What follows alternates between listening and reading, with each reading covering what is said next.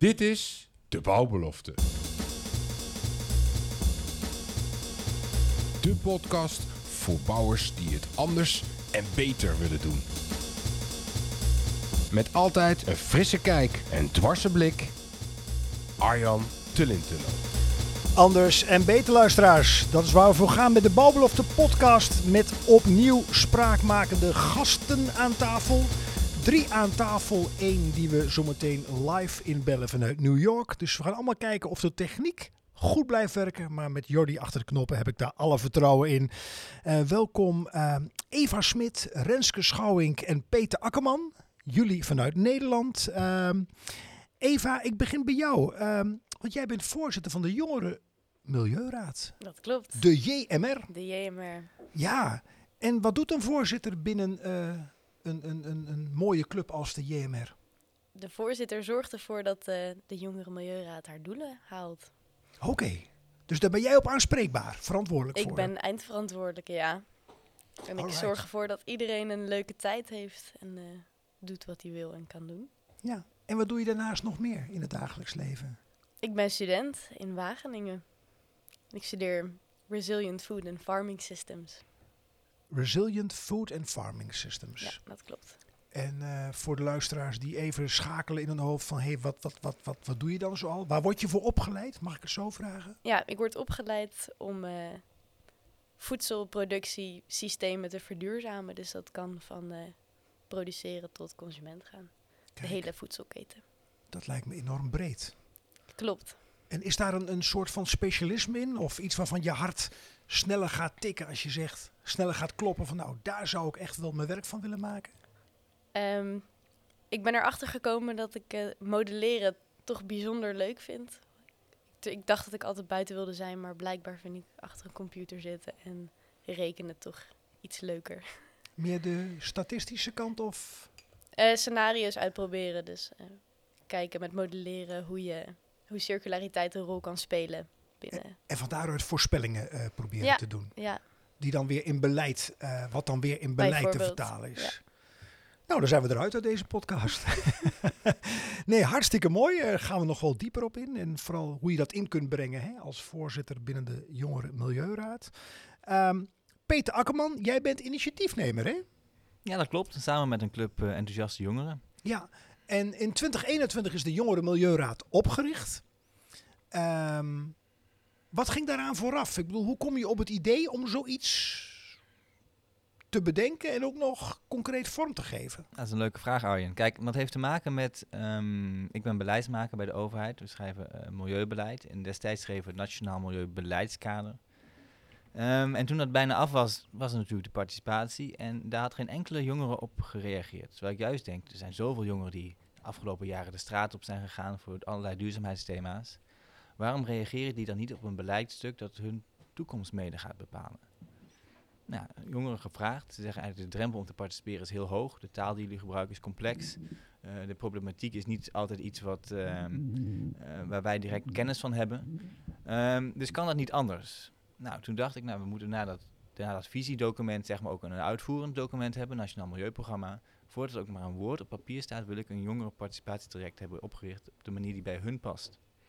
En dat hebben we dus samen gedaan. Ik vanuit de overheid en de jongeren, vanuit welke richting ze ook uh, uh, vandaan kwamen. En dat is in 2020 gestart. En in 2021 stond die raad er. En zijn we van start gegaan met allemaal ambitieuze jongeren die soms 30, 40 uur in de week zelfs hieraan hebben geklust in hun vrije tijd om dit voor elkaar te krijgen. Wauw. Uh, en hier heb je nog twee andere toppers aan tafel zitten die ook heel veel van hun vrije tijd aan investeren, omdat ze het zo ontzettend belangrijk vinden. Dus die milieuonderwerpen die gaan hun aan het hart en daarom zetten ze zich daarvoor in. En dat vind ik echt heel bijzonder. Nou, dat is alleen maar om uh, blij van te worden. Ook al is het een heel uh, serieus onderwerp en thema. Um, nou, een van die twee jongeren heb ik al voorgesteld. Eva, Renske. Straks stel ik Isa nog even aan de luisteraars voor. Renske, jij bent uh, vicevoorzitter ja, dat klopt. van de JMR. Ja. En uh, wat doet dan een vicevoorzitter binnen zo'n mooie club? Ja, nou dat is uh, soms inderdaad een beetje een aparte positie. Ik help in ieder geval Eva met nadenken over waar we op de lange termijn heen willen. En uh, of als hij soms even ergens niet uitkomt, dan kan ik haar helpen. Maar eigenlijk is mijn belangrijkste taak dat ik ook hoofd van beleid ben. Dus ik heb een werkgroep met eh, ja, andere jongeren die zich ook met beleid bezighouden. En samen zetten wij eh, de, ja, de mening van jongeren om in beleidsadviezen. En wat doe jij naast dit mooie, eh, dankbare werk nog meer in het dagelijks leven? Ik ben student klimaatwetenschappen in Wageningen, maar dat staat wel op een laag pitje dit jaar. En verder ben ik ook voorzitter bij lacrosse vereniging Wageningen Warriors. En lacrosse is een hele bijzondere sport. Ja, ehm, ja, voor veel mensen niet zo bekend, maar het is eh, veel snelheid, veel skills en eh, bij onze vereniging in ieder geval ook heel veel sociale activiteiten ernaast. Ja, veel snelheid, veel skills. Ja, ja. Dan kan ik me voorstellen, om maar gelijk eh, het bruggetje te maken naar participatie en, en doelen bereiken, dat dat wel eens haaks kan staan. Je drive, veel snelheid op wat je met de JMR allemaal eh, kunt bereiken. Of, of trek ik nu een conclusie die voorbarig is? Ehm, nou, ik denk er zit wel een kern van waarheid in dat ehm, ja, overheidstrajecten er niet bekend om staan dat die snel verlopen. Dus ook voor ons, eh, ja, wij moeten ons soms daar soms een beetje op aanpassen dat er eh, vertraging kan zijn. Maar aan de andere kant kan het ook in ons voordeel werken. Ehm, de meeste jongeren die bij ons lid zijn, die hebben ongeveer een paar uur per week de tijd om aan de JMR te besteden. En eh, er zijn wat leden, onder andere bestuursleden, ook een paar anderen die er wel veel meer tijd in stoppen. Maar ja, we kunnen dat niet van iedereen verwachten. Dus soms kan het ook een voordeel zijn dat wij ook de tijd hebben om eh, een project goed op te starten. En, en, en eh, Peter, je zei het al even, heel veel jongeren doen nu al iets. Hè? Ieder op zijn of haar manier voor de jongerenmilieuraad. Uit hoeveel leden bestaat de, de, de club zo? Op dit moment hebben we ongeveer 20 actieve leden. En verder hebben we nog eh, een hele groep jongeren die in het verleden actief zijn geweest, ofwel als bestuurslid of als eh, werkgroepslid. Ehm, dus daar hebben we ook nog gewoon een groepsapp van waar iedereen in zit. En dan zijn er nog mensen die af en toe helpen of aansluiten bij, bij een evenement. Ehm, maar ja, dus op dit moment een stuk of eh, twintig die actief zijn. En is er ook een mooie grootte om naast alle online en offline middelen hè, die er zijn tegenwoordig ook alle jongeren in Nederland te bereiken? Ja, nou dat is eh, inderdaad wat wij graag eh, willen doen. Wij hebben zelf een eh, website opgezet, mijnmilieumening.nl. En die zetten we in om ja, zoveel mogelijk jongeren te bereiken. En die kunnen daar allemaal hun mening over het Nederlandse milieubeleid ja, aan ons laten horen. En wij geven dat dan vervolgens door aan het ministerie. Nou, daar gaan we zo meteen het verder over hebben. En we gaan nu ook even kijken of we Isa kunnen bereiken. Want Isa die zit nu in New York. Ehm, as we speak. eh, Goedemorgen, met Isa. ja, dag Isa. Goedemorgen. Eh, jij eh, Goedemorgen. live vanuit New York.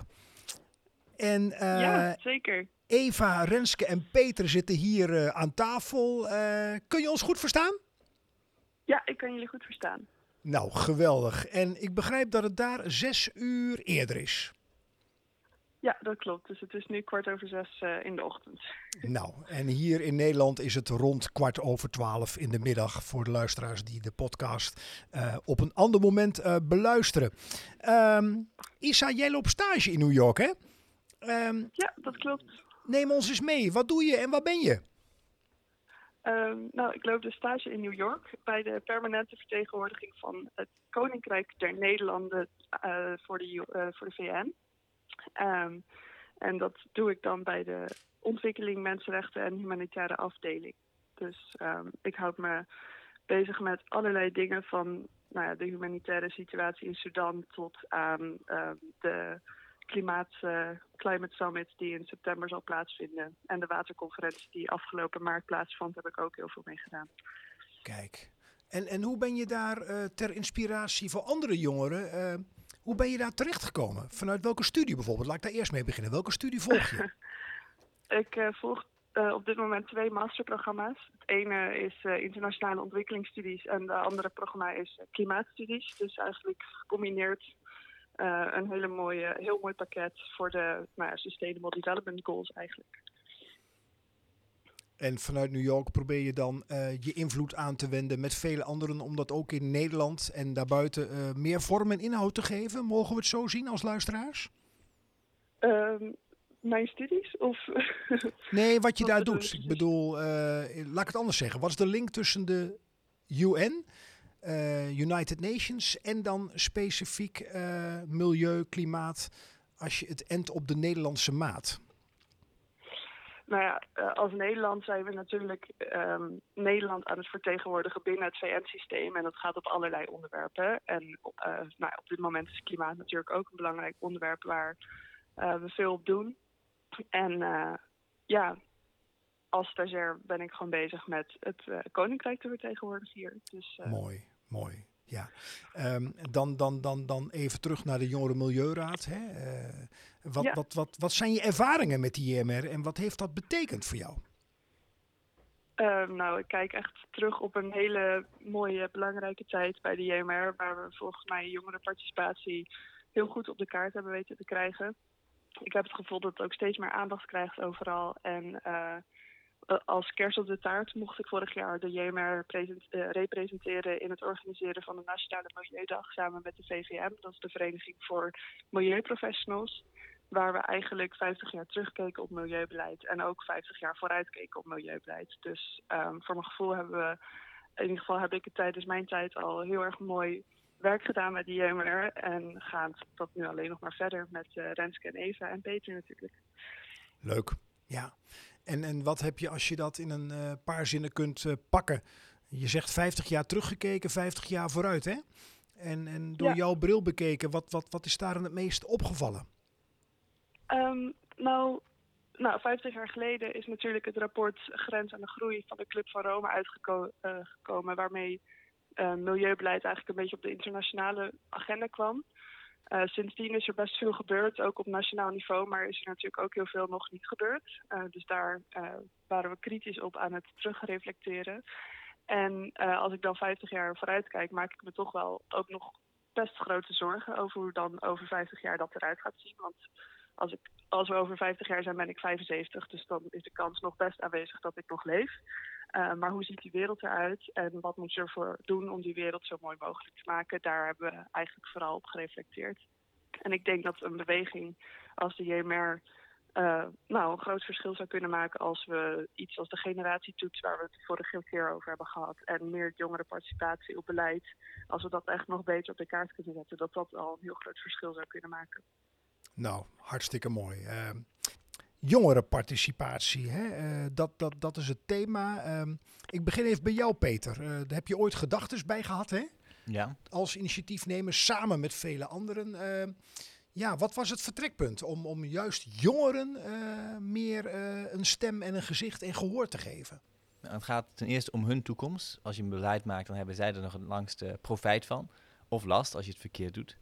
Uh, ten tweede, jongeren zijn, ja, die gaan heel veel de straat op. Die hebben een heel, ja, een heel ander denkbeeld, denk ik, ook van hoe die toekomst eruit kan zien dan, dan, dan, oudere generaties. Maar ze hebben nog geen stem. Ze worden nog niet vertegenwoordigd. Terwijl nu keuzes worden gemaakt waar zij later echt mee te dealen gaan hebben. Dus ik vind het heel belangrijk dat zij betrokken zijn op een manier die bij hun past. En dit is ook niet eerder op een manier gedaan dat echt binnen de Rijksoverheid echt goed gelukt is op, op, duurzaamheid. Dus ik vind het ook heel bijzonder dat de jongeren voor een groot deel zelf die raad hebben kunnen opzetten. En nu de meest progressieve vorm van jongerenparticipatie binnen de Rijksoverheid zijn. Dus dat is, ik denk dat hun, dat hun, hun empowered. En natuurlijk uh, anderhalf jaar geleden zat ik hier met Annette en Isa aan tafel. En nu zijn we anderhalf jaar verder. De doelen die we toen hebben besproken, die zijn eigenlijk voor grotendeels gehaald. Uh, Isa is op een mooie plek terechtgekomen in New York.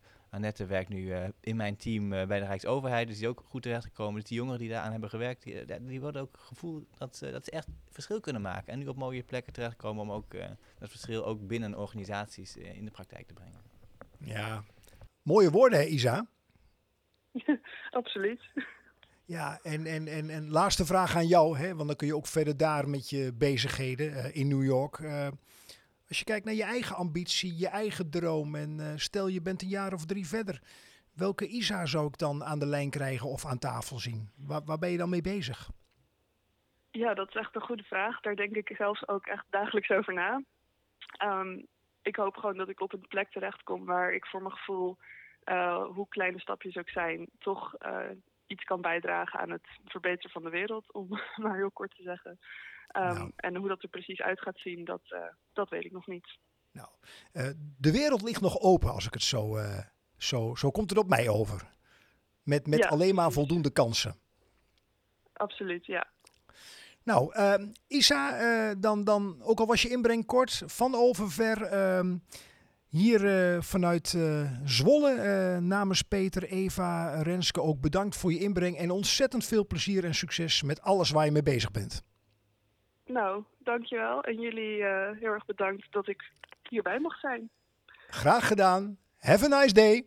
Doe jij? Oké. Ja, ja. Aan ambitie, eh, eh, eh, ja, die spatten wel een beetje vanaf, Renske. Hè? Ja, absoluut. Ja, Ja, ik denk ook dat dat wel voor veel jongeren geldt die eh, besluiten lid te worden of van de JMR of eh, van andere jongere organisaties. Dat er toch veel mensen zijn die graag het verschil willen maken. En eh, ja, daar op deze manier een steentje aan willen bijdragen. ja. En, en, en voor zover eh, je dat weet, en Eva of Peter, als jullie willen reageren, doe dat ook. Eh, zij is nu eh, namens Nederland actief voor de UN, hè? in de vorm van een stage. Een geweldig mooie ervaring, lijkt me. Ehm, zijn we in Nederland verder of minder ver? Of, of, of als je het vergelijkt met andere landen? Als je kijkt naar de inbreng van de nieuwe generatie jongeren dus. Wie kan daar wat over zeggen? Ja, daar kan ik wel wat over zeggen. Ik denk dat we binnen Europa zijn natuurlijk een paar koplopers. Ik denk dat Spanje het verste is. Die hebben vroeger natuurlijk een dictatuur gehad. En daarna dachten we gaan direct alles anders doen. En juist superveel democratie op heel veel verschillende terreinen. Eh, maar als je misschien gelijk vergelijkt met de rest van de wereld, dan zitten we misschien wel in de top kwart qua jongeren inbreng. Eh, maar zeker nog niet bovenaan. Ja. Even als, als leek, denk ik, huh, Spanje, daar had, had ik zo niet aan gedacht. Jij wel, Eva, zou jij, het- had je dat verwacht? Voor mij was dit ook eh, nieuw. Ja, die Ja. snap ik. Ja. En, en als ik je goed begrijp, Peter, is dat terug te voeren op het verleden. Dus het verleden, de context, de geschiedenis doet iets Ja. met een aspect als participatie. Ja, en ik denk dat hetzelfde geldt bijvoorbeeld voor de Scandinavische landen, die natuurlijk een hele grote eh, eh, traditie hebben van, van, van democratie. Dat die juist ook, die zijn ook relatief ver. Eh, maar dan toch weer op een andere manier, want daar zijn jongeren vooral met de politiek eh, betrokken, eh, met politici. Terwijl hier juist jonge het heel uniek is dat ze structureel met beleidsmakers zitten. Dus een, een hele andere tak van sport, waardoor ze zich ook veel neutraler kunnen opstellen. En ook juist met de jongere participatie, toch juist de vele verschillende meningen willen representeren. Niet precies, niet alleen de, de, de, mening uit de groene bubbel, maar juist ook misschien de jongeren die eh, rechts evenredig veel geraakt worden door milieuvervuiling. Of die misschien denken, ja, milieu dat is voor mij heel erg moeilijk, want ik heb, maar zoveel andere dingen in mijn leven te dealen. En milieu is misschien niet op de eerste plaats. Maar juist ook die mening op te halen, want dan hebben we een breder eh, palet. En kunnen we uiteindelijk betere keuzes maken die voor alle jongeren eh, beter zijn. Ja. Nog even terug naar die top kwart, zei je, meen ik eh, net.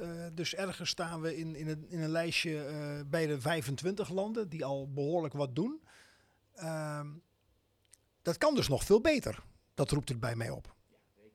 Ja, en, en, en hebben jullie als JMR ook ehm, iets van een, een droom of ambitie dat je zegt van nou, binnen zoveel tijd willen we in de top 10 staan of misschien wel top 5 of zelfs top 3? Of misschien zelfs wel op één. Ehm, nou, als het gaat om hoe goed jongerenparticipatie is, kijk, ik zou natuurlijk heel graag willen dat dat in Nederland beter is. Maar ik hoop ook dat het in de rest van de wereld beter wordt. Dus Uiteraard. als we met z'n allen groeien, dan eh, zou ik dat het allermooiste vinden. Dus ik zou niet een ambitie willen uitdrukken in op welke plek we willen staan. Maar vooral dat we gewoon graag willen dat de stem van jongeren en toekomstige generaties eh, ja, beter wordt gehoord en vertegenwoordigd. Ja, ja. Ja, en dan, dan, dan, dan eh, inderdaad, want, want lijstjes zijn ook maar lijstjes, mag ik het zo zeggen? Ja, dat eh, denk ik wel. Ja. En je hebt ook te kijken naar cultuuraspecten van een land. Eh, daar is ook voldoende over bekend ondertussen, over cultuurverschillen met de mooie kanten en mogelijk de minder mooie kanten.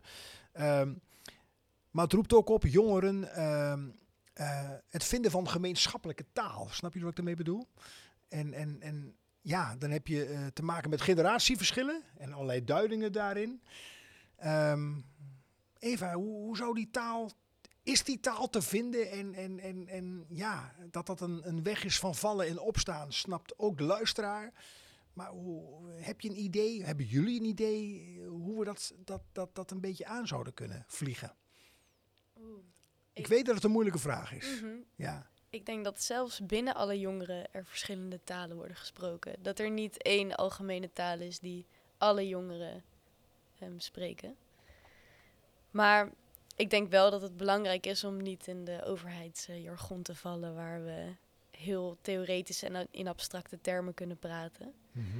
Dus dat is ook iets waar wij ja, veel aandacht eh, aan besteden en tijd aan besteden, zodat iedereen in ieder geval begrijpt wat we over proberen te brengen. Of begrijpt wat er gaande is of tegen welke pro- ja, problemen we aanlopen op het gebied van klimaat en milieu.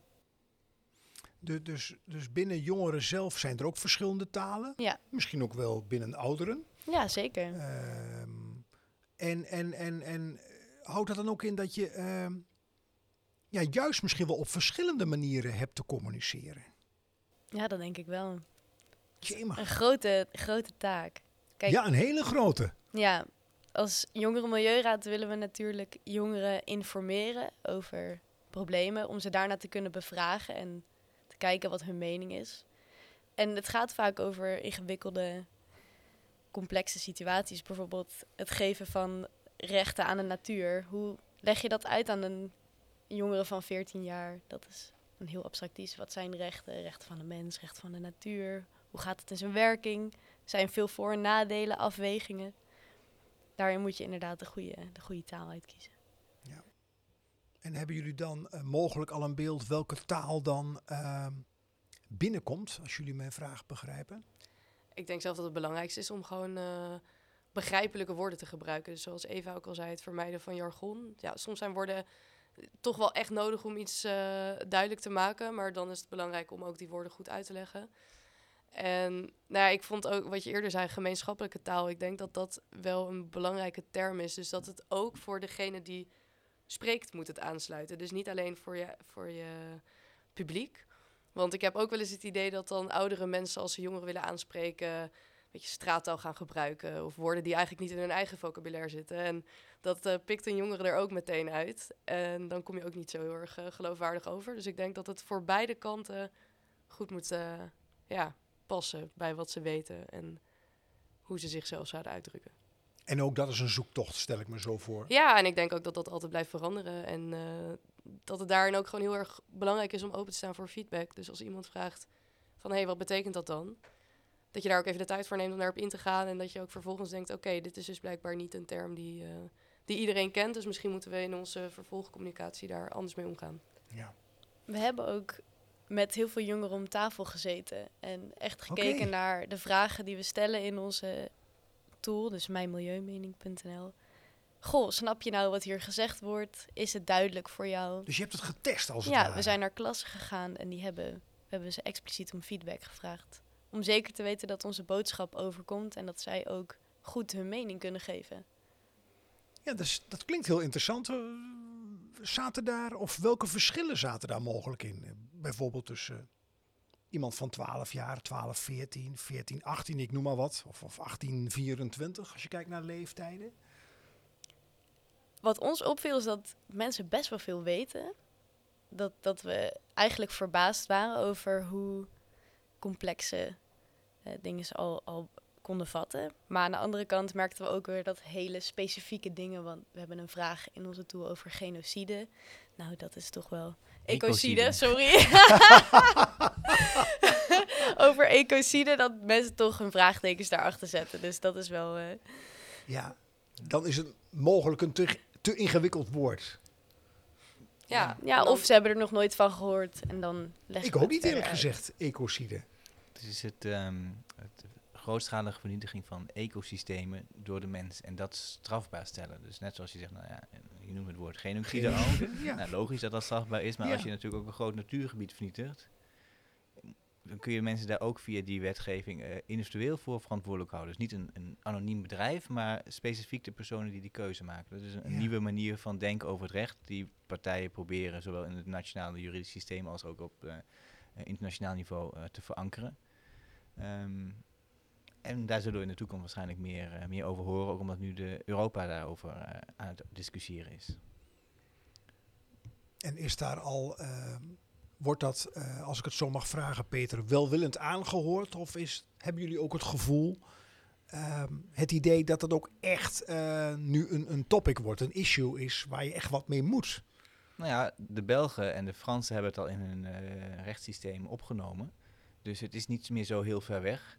En als je ook nadenkt dat je denkt, nou, een ecosysteem ontzettend belangrijk voor ons als mensen, alleen al voor de zuurstof, voor de gezonde bodem, eh, voor waterfiltratie, nou ja, al die dingen meer. Eh, dan is het ook eigenlijk best wel logisch. Naast natuurlijk de, inherente waarde van de, de natuur op zich. En ik denk dat dat is ook met heel veel duurzaamheidsonderwerpen, als je mensen praat over duurzaamheid of milieu, eh, die woorden spreken niet iedereen aan. Maar als je dan even verder praat van, ja, vind je het nou ook niet vervelend dat dat bos bij jou in de buurt gekapt wordt, waar je altijd als kind eh, hutten bouwde of, of nu met een hond of wat dan ook. En dan denk ik, ja, dat is toch heel vervelend. Of, of, of, of eh, eh, afval op straat, of mensen die zich zorgen maken over microplastics in hun eten, of mensen die last hebben van astma door luchtvervuiling. Ja, dat zijn allemaal dingen die mensen raken. Maar dan moet je even een stap verder en ook de gevoelstaal spelen van wat doet het nou met je? En, en, en, en ja, wat, wat, vind, wat vind je daarvan? In plaats van de systeemtaal van eh, cijfertjes en, eh, en, en, en systemen die die mensen veel minder aanspreekt. En ook dat zijn jullie, als ik het goed begrijp, voortdurend aan het testen. Het is wel iets wat we proberen toe te passen in, in mijn milieumening. We nemen de jongeren mee op een dag met Kiek de Kikker. En eh, er zijn alledaagse dingen, zoals Kiek gaat met het OV of de fiets gaat kapot. En we proberen heel erg er minder ver van mijn bedshow te maken. Dus op die manier willen we ook de taal wat meer eh, toegankelijk maken voor jongeren. Ja, ik ben, ik ben zeer nieuwsgierig eh, bij het horen van de woorden kiek de kikker. Mhm. Nou, geweldig. En, en, en dat mijnmilieumening.nl, dat is een site die speciaal hiervoor eh, ontwikkeld is. Ehm, dan, dan kunnen jongeren daaraan deelnemen. of ik, als jongere, oudere of oudere jongeren, hoe je ook maar naar me kijkt. Ehm, en, en dan komt er allerlei data uit, hè? Ja, dat klopt. En, Ja. en wat, wat, wat gebeurt er dan met die data? Eh, nou, ik heb dus eh, een werkgroep beleid bij de EMR. En eh, wij gaan dan naar al die data kijken. En we hebben een tijdje geleden al tussentijdse resultaten gepre- pre- gepresenteerd op het ministerie. En ehm, nou, we hebben nu nog weer de website openstaan voor een tijdje. En dan, als het ja, allemaal af is, dan gaan we dat verwerken in eh, allemaal grafieken. En ook kijken of we dat misschien per ja, nog kleinere doelgroep kunnen uitsplitsen. Dus bijvoorbeeld, eh, we hebben aan het begin ook een vraag van... woon je dan woon je in een stad, eh, woon, je, in een stad of het platteland of in een dorp? En dan kunnen we kijken of bijvoorbeeld mensen andere problemen ervaren... omdat ze in een andere leefomgeving wonen. Nou, dat soort dingen, daar gaan we allemaal naar kijken. En dan vervolgens vertalen we dat in een beleidsadvies. Ehm, ja, we hebben al een bestaande beleidsnotitie, maar die gaan we dan updaten. Dus op dit moment... eh, is die gebaseerd op de mening van een veel kleinere groep jongeren. En we zijn eh, ja, heel erg enthousiast over dat we straks een veel grotere groep daarin mee kunnen nemen. En ja, op die manier kunnen duidelijk maken wat er echt speelt bij jongeren. En wat zij nou belangrijk vinden en ook welke oplossingen zij wel en niet steunen. En merk je dat ehm, die, die domeinnaam al, al geland is onder een bredere groep jongeren? Eh, nou, het is wel eh, hard werken op zich om eh, genoeg promotie te doen. Maar dat vind ik op zich ook leuk, leuk om te doen. En ja, dat- bij een bepaalde groep jongeren spreekt het wat eerder aan. Natuurlijk de, de jongeren die zelf al veel over milieu weten of er veel mee doen. Die zijn het makkelijkst te bereiken. Maar wij gaan ook graag verder het land in om met veel meer jongeren te spreken... die misschien niet uit zichzelf hierop zouden reageren. Maar ja, zoals Eva ook al zei, het gaat over heel erg alledaagse dingen. Eigenlijk heeft iedereen ermee te maken. Het milieu is een ongelooflijk breed thema. Het gaat over mobiliteit, dus vervoer. Het gaat over consumptie. Wat koop je wel en niet? Hoe duur is dat dan? Ehm, dus eigenlijk gaat het over dingen die iedereen aangaan. En wij hopen dus ook dat we een manier kunnen vinden om iedereen aan te spreken. Mooi. Dit is ook een soort van oproep, luisteraar. ja. Vul hem vooral in, want jouw mening telt. En vanuit de overheid gaan we er zeker wat mee doen. Ja. En, en, en tot wanneer, eh, als dat eh, aan de orde is hoor, het komt nou eh, zo bij me op, tot wanneer kunnen jongeren eh, daar hun mening op geven? Is daar een, een datum, een soort deadline? Ik zou zeggen, zo snel mogelijk. ja, dat sowieso. In ieder geval tot 2 juni. In ieder geval tot 2 juni, Ja. juno, eh, Juno, ja. juno, Yes. eh, kan iedereen eh, daar, eh, daar iets mee doen. Ehm, mooi. Ehm, en, en Peter, je zei iets interessants. Dan gaat de overheid er ook wat mee doen. Heb ik je zo goed verstaan? Ja, dat klopt. En, en, en, en hoe mogen we dat voor ons zien? Nee, kijk, je doet geen participatie alleen maar voor de participatie. Dat is echt iets van het verleden. Ehm, dus het betekent dat je hebt natuurlijk een soort van participatieladder. En onderaan zeg je van, nou ja, dat is een soort van eh, informeren, draagvlak creëren bij de, bij de bevolking. En bovenaan is zeg maar een soort van co-creatie. Dus dat je ook samen beleid maakt. Eh, en ik denk dat we met jongerenparticipatie in, op deze vorm ergens in die bovenste regionen zitten. Dus de jongeren eh, geven ons beleidsadviezen. Die, halen natuurlijk op, die baseren ze op de meningen van de jongeren die ze hebben opgehaald. Dan komen ze eens in zoveel tijd bij ons eh, aan tafel zitten met ambtenaren over een specifiek onderwerp. De laatste keer was, was luchtvaart. Maar voorheen ook over inderdaad recht voor de natuur, generatietoets, lichtvervuiling, bodemvervuiling, dat soort dingen. En dan gaan ze met ons het gesprek aan. En dan eh, natuurlijk die, die, gene- of die, die participatietool is gebouwd met input van ambtenaren. Dus dat van tevoren al hebben gezegd, nou de dingen die jullie vragen, daar kunnen we ook echt wat mee. Dus, dus, dus je hebt direct al get- getrechterd van, eh, nou die dingen, daar kunnen we actief beleidsstappen op zetten. En bijvoorbeeld nu maken we, of kijken we naar hoe we een nationaal beleid kunnen maken op lichtvervuiling, omdat de jongeren dat hebben aangedragen. En jongeren hebben ook gezegd, we willen een generatietoezicht. Nou, hebben we gezegd, nou ga die maar bouwen. Dan gaan we kijken hoe we hem kunnen pluggen. En nu zijn we al heel ver om hem misschien wel rijksbreed in te gaan zetten. Eh, hetzelfde geldt voor eh, nou, die, die privéjets in de laatste discussie over eh, luchtvaart. Want heel veel jongeren zeiden van ja, dat is een gigantische bron van, van vervuiling. Voor een hele kleine club kan daar niet wat aan worden aangepast. En nu heb je een paar weken geleden voor de Schiphol het nieuws van dat ze wel van die privéjets af willen. Dus het, is, dus het heeft wel impact. En ik denk dat dat heel, heel mooi is. En daarnaast dat het die ambtenaren die natuurlijk normaal geleefd wordt door door het systeem en het leven binnen het ministerie en zijn mailbox. Die krijgen weer een extra reminder van hé, hey, dat zijn jongeren uit de buitenwereld, die willen wat, die, die gaan staan voor hun toekomst, spenderen daar enorm veel tijd aan. Daar doe ik het voor. Dan krijg je een soort, krijg je een soort van beeld van die, van, die, van die buitenwereld, maar dan structureel. En zeker als het een, jongere is die echt gepassioneerd is, dan, helpt dat om, om dat beleid te maken voor, eh, voor de persoon die er het, eh, het, het langst mee, eh, mee, mee te dealen heeft. Ja, ja ik, zie, ik zie zo al zo vijf andere eh, aanknopingspunten in mijn hoofd voorbij trekken. eh, voor andere thema's dan milieu, waar dit mogelijk ook op van toepassing kan zijn. Die ga ik zo meteen nog even beetpakken. Ehm, goed gebruik ehm, bij alle gasten eh, van de podcast is ook een paar vragen op een ander niveau. Hè?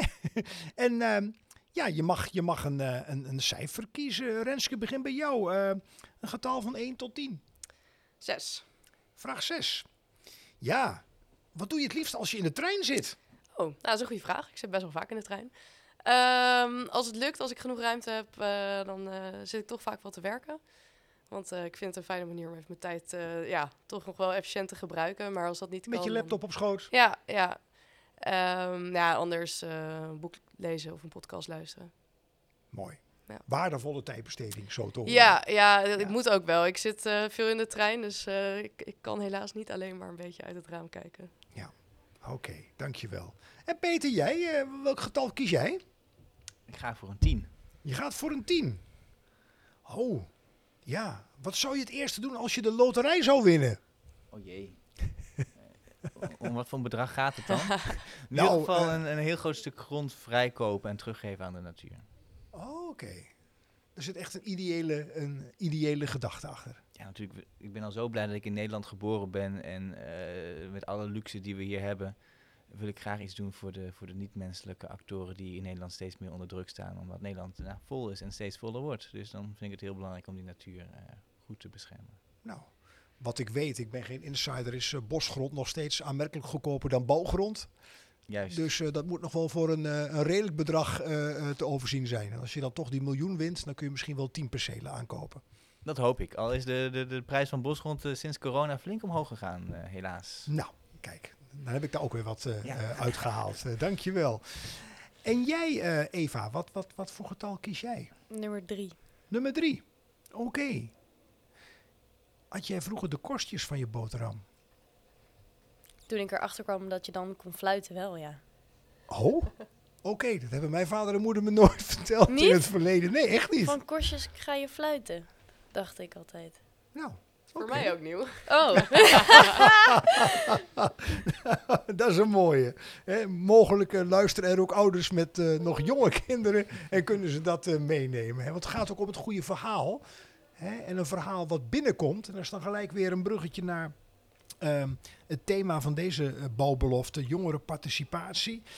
Ja, ehm, waar worden jongeren nu door geraakt?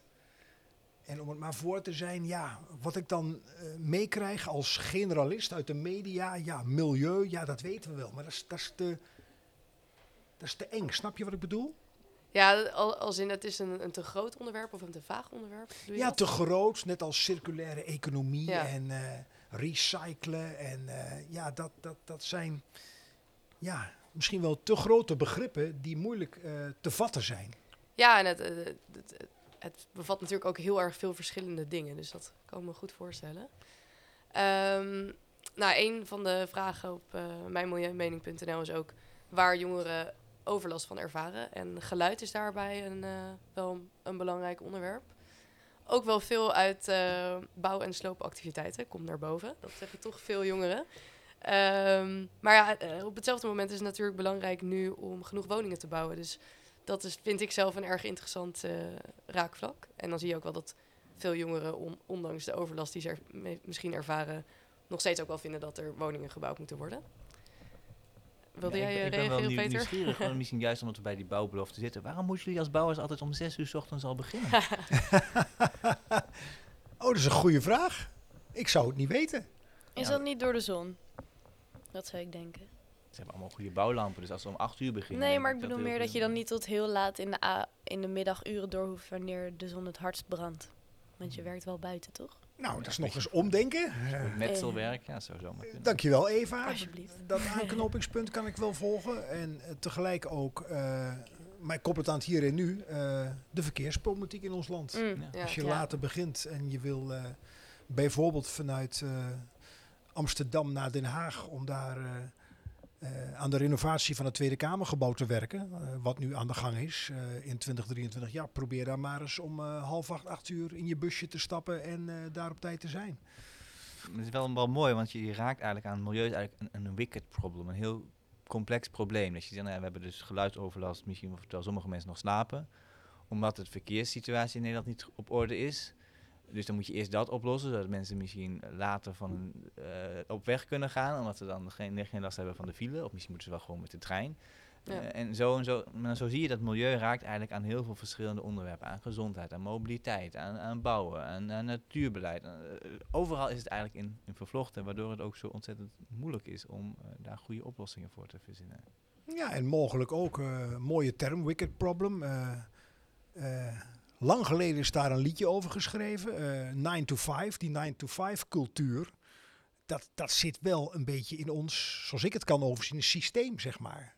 Je kunt ook nadenken over andere werktijden. Eh, ja, Ik denk ook wel dat dat steeds meer zal gaan gebeuren. En meer mensen die thuis werken of hybride. Soms wel thuis, soms op kantoor. Misschien is dat ook wel een deel eh, van de oplossing als je kijkt naar verkeer. Nou, wicked problem. Ehm, terug naar participatie komt in mijn hoofd op. Eh, dat is eigenlijk ook een wicked problem. Hè? Gemeenschappelijke taal is al even eh, genoemd. Eh, lekker rationeel in woorden. Welke taal komt binnen? Waar worden jongeren door geraakt? Ja, verschillende groepen jongeren. Als ik even terug ga naar de onderwerpen in deze podcast. Ja, Jamig, dat, dat lijkt mij best ingewikkeld. Ja, zeker. En dat kost ook veel tijd om daar overal goed op aan te sluiten. Wij hebben nu zelf dat we ons focussen op jongeren van 12 tot 29. Nou, dat is al een eh, vrij grote groep. Zeker als je kijkt naar ook wat voor taal ze gebruiken, wat hun achtergrondkennis al is. En eigenlijk willen we nu ook nog gaan kijken naar hoe kun je nou nog echt de jongere kinderen, dus onder de 12, eh, ook betrekken. Nou, dan moet je nog weer ja, in taal weer echt een stapje terug, nog makkelijker maken. Nou, het kan best wel eh, lastig zijn om dat goed te doen. Zeker omdat we het dus wel over complexe problemen hebben. Maar we vinden het belangrijk om dat wel te proberen en wel ja, die stap te maken en het voor kinderen en jongeren zo makkelijk mogelijk te maken om wel mee te doen.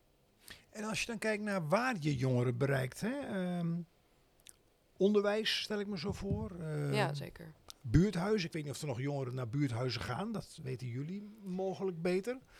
Ehm, een, een woord als rolmodellen komt ook bij me boven, als jullie mijn opmerking begrijpen. Ja. ja, heb- hebben jullie daar al ervaring mee opgedaan? Eh, ja, nou ja, wij ehm, gebruiken sociale media. Voor ons dat vooral eh, Instagram. Dat is ook een beetje omdat eigenlijk iedereen die bij de JMR lid eh, is toch wel misschien nog wat, wat relatief oudere jongeren zijn. Dus wij zijn zelf allemaal niet zo bekend met TikTok. En dan kom je dus toch terug ook op het punt van ja, je moet ook wel doen wat je, wat je, zelf, wat je zelf kan. Want anders dan trap je weer een andere valkuilen. Eh, maar goed, hopelijk eh, krijgen we weer wat nieuwe aanwas die daar misschien wel mee, eh, mee om kan gaan. En verder gaan we inderdaad veel naar scholen toe, geven gastlessen. Ja. En ja, dat soort dingen. En als je dan uitgaat van de gedachte denken in mogelijkheden, met jullie power, jullie drive, zou je toch ook iets moeten kunnen bedenken dat je ook de TikTok-generatie aanspreekt? Los van wie het bedenkt en uitvoert. Of zit ik nou heel wild te denken? Nee, ik denk dat dat zeker mogelijk eh, moet zijn. Daar zijn we ook mee bezig. Ja, ja. En, Oké. eh, maar goed, in ieder geval scholen zijn een, een goede manier. eh, ook omdat wij daarmee zelf goed kunnen kiezen wie we targeten. Dus eh, waar in het land en welke leeftijd. eh, ook welk opleidingsniveau. Want bij onze eigen leden zien we dat het vaak toch ja, hbo'ers, universiteitsstudenten zijn. En ja, dat, dat vinden we eigenlijk jammer. Dus we willen heel graag ook andere jongeren spreken. Ja. En stel dat er geen beperkingen zouden zijn, hè? van welke aard dan ook. Eh, middelen. eh, wat komt er dan zo op als je juist ook eh, naast HBO en WO, die bereik je wel als ik het goed beluister, hè? Met, met, met vallen en opstaan, maar juist denk aan een VMBO-instelling, HAVO-leerlingen, VWO-leerlingen, bedenk het maar. Wat, wat, wat, wat, wat zou je dan in kunnen zetten om juist ook die eh, die groepen jongeren te bereiken. Ik denk dat die, die participatietool daar wel heel belangrijk voor is. Want wat we eigenlijk merken is dat natuurlijk heel veel eh, universitaire studenten zijn gewend om in hun vrije tijd bij een studentenvereniging te zitten en daar heel veel tijd in te besteden. Terwijl je, ook heel veel HBO-studenten vragen. Die zeggen, nou, wel interessant, hoeveel krijg ik dan per uur betaald als ik meedoe? Nou, dat is een heel ander verhaal.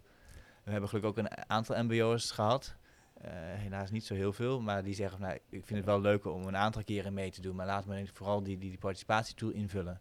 Maar ik hoef niet een heel jaar betrokken te zijn, want die moeten soms ook al werken. Dus die hebben gewoon eh, veel minder eh, tijd om, om daar misschien tien uur in de week aan te spenderen. Dus zo moet je eigenlijk voor elke behoefte van elke jongere een andere vorm van, van participatie bedenken. En daar zijn we nu, denk ik dat we nu bijna drie jaar ervaring mee hebben. Er zijn wel een hele mooie stappen gezet. Ehm, maar ja, inderdaad, bepaalde jongeren zijn gewoon heel moeilijk te bereiken. En als je Mhm. een school gaat vragen die juist misschien in een achterstandsbuurt zit van hey, kunnen we langskomen? Zeggen ze, we zijn al zoveel, met zoveel basisdingen bezig van het onderwerp dat we dit er nog niet extra bij kunnen hebben. Eh, dus dan moet je een creatieve oplossing verzinnen. Ja, ja. Eh, een beetje eh, trial and error eh, proberen. En gezond verstand. Ja. gezond verstand, GBV, gezond boerenverstand heb ik Ja. iemand eens horen zeggen. Daar is ook wel behoefte aan, een goede portie GBV. Ehm, dan, dan kijken nog even naar die tool, hè, mijnmilieumening.nl. En wonen is onder jongeren ook een heel ander thema. Linkt natuurlijk ook wel weer aan milieu, als je kijkt hoe woningen gebouwd worden. Maar zou je zo'n eh, zou je eh, zo'n tool ook in kunnen zetten voor andere thema's dan alleen milieu? Ja, zeker. En eh, dat willen we ook heel graag gaan doen. Ja, dus eh, dit is eigenlijk de, de start. Ehm, en hopelijk kunnen we daar inderdaad aan verder werken. En ik denk wonen dat dat echt iets is wat super belangrijk is. Zeker ook. Het gaat natuurlijk heel erg om de lange termijn. Van welke woningen bouw je nu? En die staan er dan tientallen jaren als het goed is. En past dat dan ook binnen ehm, de doelstellingen van de JMR? Of maak je hem Ehm, dan te breed? Ja, dat, ja, die grenzen ja, aangeven of bepalen, dat is soms best lastig. Maar ehm, op zich kunnen ook andere organisaties gebruik maken van wat wij hebben geleerd. Ehm, en ehm, ja, wij willen graag onze ervaringen en kennis inzetten om jongerenparticipatie in het algemeen te verbeteren. En ja, ik denk wonen, ja, dat is natuurlijk ook leefomgeving, dat sluit op zich nog aan bij milieu. Maar er zijn ook dingen die misschien inderdaad te ver weg liggen van wat de JMR doet. Nou, ik bedenk me nu door jouw eh, spontane reactie dat het denken in grenzen eigenlijk ook oud denken is. Ja, En niet om het maar met als doel aan elkaar te koppelen. Alleen Ja. eh, wonen zit ook een milieucomponent in. oh, absoluut. Ja, en eh, ik, ik, ik denk sowieso dat ehm, interdisciplinariteit ook weer een lastig woord, maar dat het verbinden tussen heel veel verschillende sectoren of disciplines steeds populairder wordt. Dat zie je ook wel aan, welke studies er nu worden aangeboden en gekozen. Dus misschien dat dat inderdaad in onze generatie eh, al wat meer ingebakken zit om over je eigen expertise heen te kijken en die samenwerking op te zoeken. Eh, ja, en ik denk dat het heel belangrijk is om dat ook te blijven doen. Oké. Misschien praktisch, de tool is wel zo gebouwd dat je hem ook op andere onderwerpen kunt inzetten. Dus dan moet je wel misschien weer nieuwe, nieuwe eh, vragen invoeren, maar de, de, de structuur van de tool kun je Ja. zo ook voor andere onderwerpen inzetten. We hebben bijvoorbeeld nu eh, vanuit klimaat, maar ook vanuit kernenergie ook al eh, vragen van, hey, kunnen wij daar niet een extra verhaallijn eh, aan toevoegen? Ehm, dus dus dit, dat is wel tot de mogelijkheden. En misschien is er juist ook een, een bedrijf die misschien denkt van... hé, hey, dit is interessant. Of een eh, provincie die zegt... hé, hey, eh, ik wil met jullie aan de slag. Dus dat zijn wel mogelijkheden. Eh, en ik denk dat de grootste vraag is of we genoeg jongeren capaciteit hebben op, op, om dat allemaal te doen. Ja. want het, ja, we zijn anderhalf jaar bezig geweest om die tool te bouwen. sommige jongeren hebben er echt gigantisch veel tijd in, in gestoken. Ook studievertraging opgelopen omdat ze het zo belangrijk vonden. Dus het is wel, capaciteit is wel een, een ding, zeker omdat ze het allemaal vrijwillig doen. Dus een Ja. volgende stap in participatie is ook misschien als je jongeren juist die dit soort werk doen ook een kleine vergoeding geeft voor de bijzonder mooie inzet die ze, die ze neerzetten. Ja, nou, dat is... Ja, nee, ik wil daar aan toevoegen. Ik denk ook zeker dat dat belangrijk is om het voor meer jongeren mogelijk te maken om mee te doen. Want er zijn inderdaad nou ja, genoeg van ons die hebben gezegd: Oké, ik accepteer dat ik uh, nu even wat minder vakken kan volgen of mijn scriptie nog een tijdje uitstel. Maar ja, het betekent dat je meer uh, studieschuld opbouwt, dat je later begint met werken. Dus eigenlijk lever je best veel in. Krijg je er ook zeker heel veel voor terug, maar je moet wel die ruimte hebben en misschien door je ouders financieel gesteund worden. Of uh, die studieschuld op durven bouwen om dat te doen. En um, ja, daarmee sluit je eigenlijk automatisch al een heel grote groep jongeren uit die niet die financiële ja. uh, capaciteit hebben. Dus uh, ook wat dat betreft zou ik het inderdaad een heel mooie stap vinden als daar wel meer budget voor komt. Ja. ja. Even een, een, ander onderwerp waar ik zeker even wil belichten. Ja, hoe, hoe, maak je de JMR nog bekender, hè? Toch? ja. En, en als ik het goed beluister, uh, HBO, WO, als je dan toch over zuilen praat, hè, dat, dat, dat, dat loopt wel hè, als ik het zo beluister. Maar hoe kun je nou nog meer jongeren tussen 12 en 29 bereiken? Het liefste alle jongeren. ja, precies. Ja, je moet voor mij ook ingangen hebben. In ieder geval, wij hebben nu, uh, gaan we langs scholen. En als het bij scholen langs gaat, dan is het ook weer verplicht voor de leerling om erin te vullen. Dus dan kun je misschien makkelijker net buiten uh, je eigen bubbel bereik hebben. We hebben ook wel gemerkt dat heel veel scholen worden aangeschreven. En juist de scholen waar dan leden van ons op school hebben gezeten, die zeggen ja, leuk, kom langs. Maar scholen die ons nog niet kennen, die zeggen van ah, willen we dat wel? Dus er moet, er moet ook nog wel wat, denk ik, gebeuren in het, het masseren van scholen om ook die stap te zetten, bijvoorbeeld, of een buurthuis of een sportvereniging. Uh, en daar moeten we denk ik van beide kanten uh, beter in worden. Aan de ene kant dat ze daar ruimte hebben om dit soort dingen te doen. Want ik denk dat het heel belangrijk is dat jongeren ervaren dat ze inspraak kunnen hebben en ook echt impact kunnen maken. En aan de andere kant vanuit ons uh, dat we die scholen en anderen beter kunnen overtuigen. Die snappen we, denk ik. Ja, daar kan ik me iets bij voorstellen.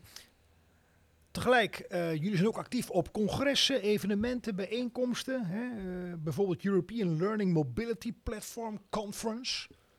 Ja, nou daar is, uh, is dat Peter niet voor heen geweest. een hele met, kleine groep jongeren en dat is niet cynisch bedoeld.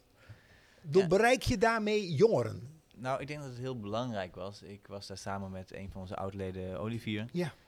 Um, en dat waren eigenlijk allemaal jongeren vanuit heel Europa die daar naartoe kwamen. Dus je bereikt misschien een hele specifieke groep, misschien ook een, relatief elitaire groep. Maar je bereikt wel mensen vanuit heel Europa die allemaal zeggen: Ik ben ook hoofd van een jongere milieurader. Ik ben ook hoofd van een, uh, van een onderzoeksbureau dat met jongerenparticipatie bezig is. Dus, of ik ben een beleidsmaker. Dus het was denk ik wel een heel, heel mooi uh, podium en platform om uh, daar te spreken. Ik was ook, zat in het hoofdpanel aan het begin van de, van de driedaagse om, om te spreken. Dat was een enorme eer. Om ook van elkaar te leren van wat speelt er nou. En eigenlijk heel veel landen waren ontzettend enthousiast. Er was zelfs een Griek, die, zei, was eigenlijk haast in tranen. Die zei, ik heb het al 30 jaar proberen om jongerenparticipatie op een manier in te zetten zoals jullie dat nu doen. En ik heb eigenlijk een beetje de hoop opgegeven, maar nu ik dit weer zie, heb ik weer hoop en ik ga ik weer, weer verder. Dus dat was, ja, ik vond het gewoon, het was een warm bad. Het was geweldig dat, om dat te doen. En ik hoop dat we uh, vaker worden uitgenodigd op zulke internationale conferenties, zoals uh, Renske over een paar uh, weken gaat doen voor de WATO. De Ja. WATO. Oh, Ja, wacht, voor de WHO, de Ja. World Health Organization. dus Oké. De Wereldgezondheidsorganisatie. Ehm, ja, daar eh, ga ik in juli heen samen met eh, Sterre. Dat is een ander lid van de JMR. En ehm, ja, dat is een conferentie waar wij zijn uitgenodigd om de Nederlandse jongeren te vertegenwoordigen. Het gaat over de raakvlakken tussen milieu en gezondheid. Nou, dat zijn er ook echt ontzettend veel. Toen we daar in eerste instantie over hadden, dachten we bijvoorbeeld aan eh, luchtvervuiling. Er zijn een paar die heel logisch zijn. Maar toen we er langer over gingen nadenken, kwamen we erachter dat er echt ongelooflijk veel raakvlakken zijn tussen milieu en gezondheid. En eh, nou ja wij, eh, ja, wij gaan er dus naartoe om de, ja, de meningen of de, de belangen van Nederlandse jongeren mee te geven. We doen dat ook samen met andere Europese jongeren. We schrijven samen een jongerendeclaratie. Dus dat is een, ja, een, een document, een stuk tekst... waarin wij zeggen wat wij als jongeren belangrijk vinden... en hoe wij vinden dat eh, ja, Europa eh, betere stappen kan nemen om die problemen ook heel erg samen aan te pakken. Dus dan kom je ook weer terug op het voorbij die grenzen kijken. En eh, ja, ik, ik denk ook om terug te komen op, ja, bereik je nou jongeren? Nou, ook op zo'n conferentie bereiken wij misschien niet heel veel jongeren. Dat is dan ook niet echt het doel. Wel om samen te werken met andere jongeren uit andere landen. Maar dit is dus meer een moment om de mening van jongeren te vertalen en door te geven naar eh, ministeries en andere ja, mensen die eh, het voor het zeggen hebben. Ehm, maar bijvoorbeeld deze week zijn Eva en ik ook eh, betrokken, of dus deze week is dan waarin we het opnemen, maar betrokken bij de Groene Paper. En dat is dan weer juist een conferentie die op het hoger onderwijs is gefocust. Dus dat zijn weer wel jongeren. Ik weet niet of jij daar nog iets over wil zeggen, Eva. Ja, we gaan er vanmiddag al heen, geloof ik. Ja. En we gaan uh, het vooral hebben over uh, duurzame gewoontes in het dagelijkse leven. Dus vlees eten en biomimicrie. We doen het in samenwerking met iemand uh, met van Hal Larenstein. Die, dan gaat, gaat zij een presentatie geven en dan gaan wij vragen stellen als... Ja, maar hoe, hoe ga jij dit aanpakken? En vind je dat lastig? En welke rol pak jij hierin? Om echt te kijken naar hoe jongeren participeren. Dus je gaat dan de spreker een beetje doorzagen. Aan de tand voelen. Aan de tand voelen. Ja. De plek der moeite betreden om uh, ja, de onderste steen boven te krijgen. Absoluut. Ja, hartstikke mooi. Een um, paar, paar vragen nog in de of-of sfeer. Um, ja, ook goed gebruiken binnen onze uh, uh, uh, bouwbelofte.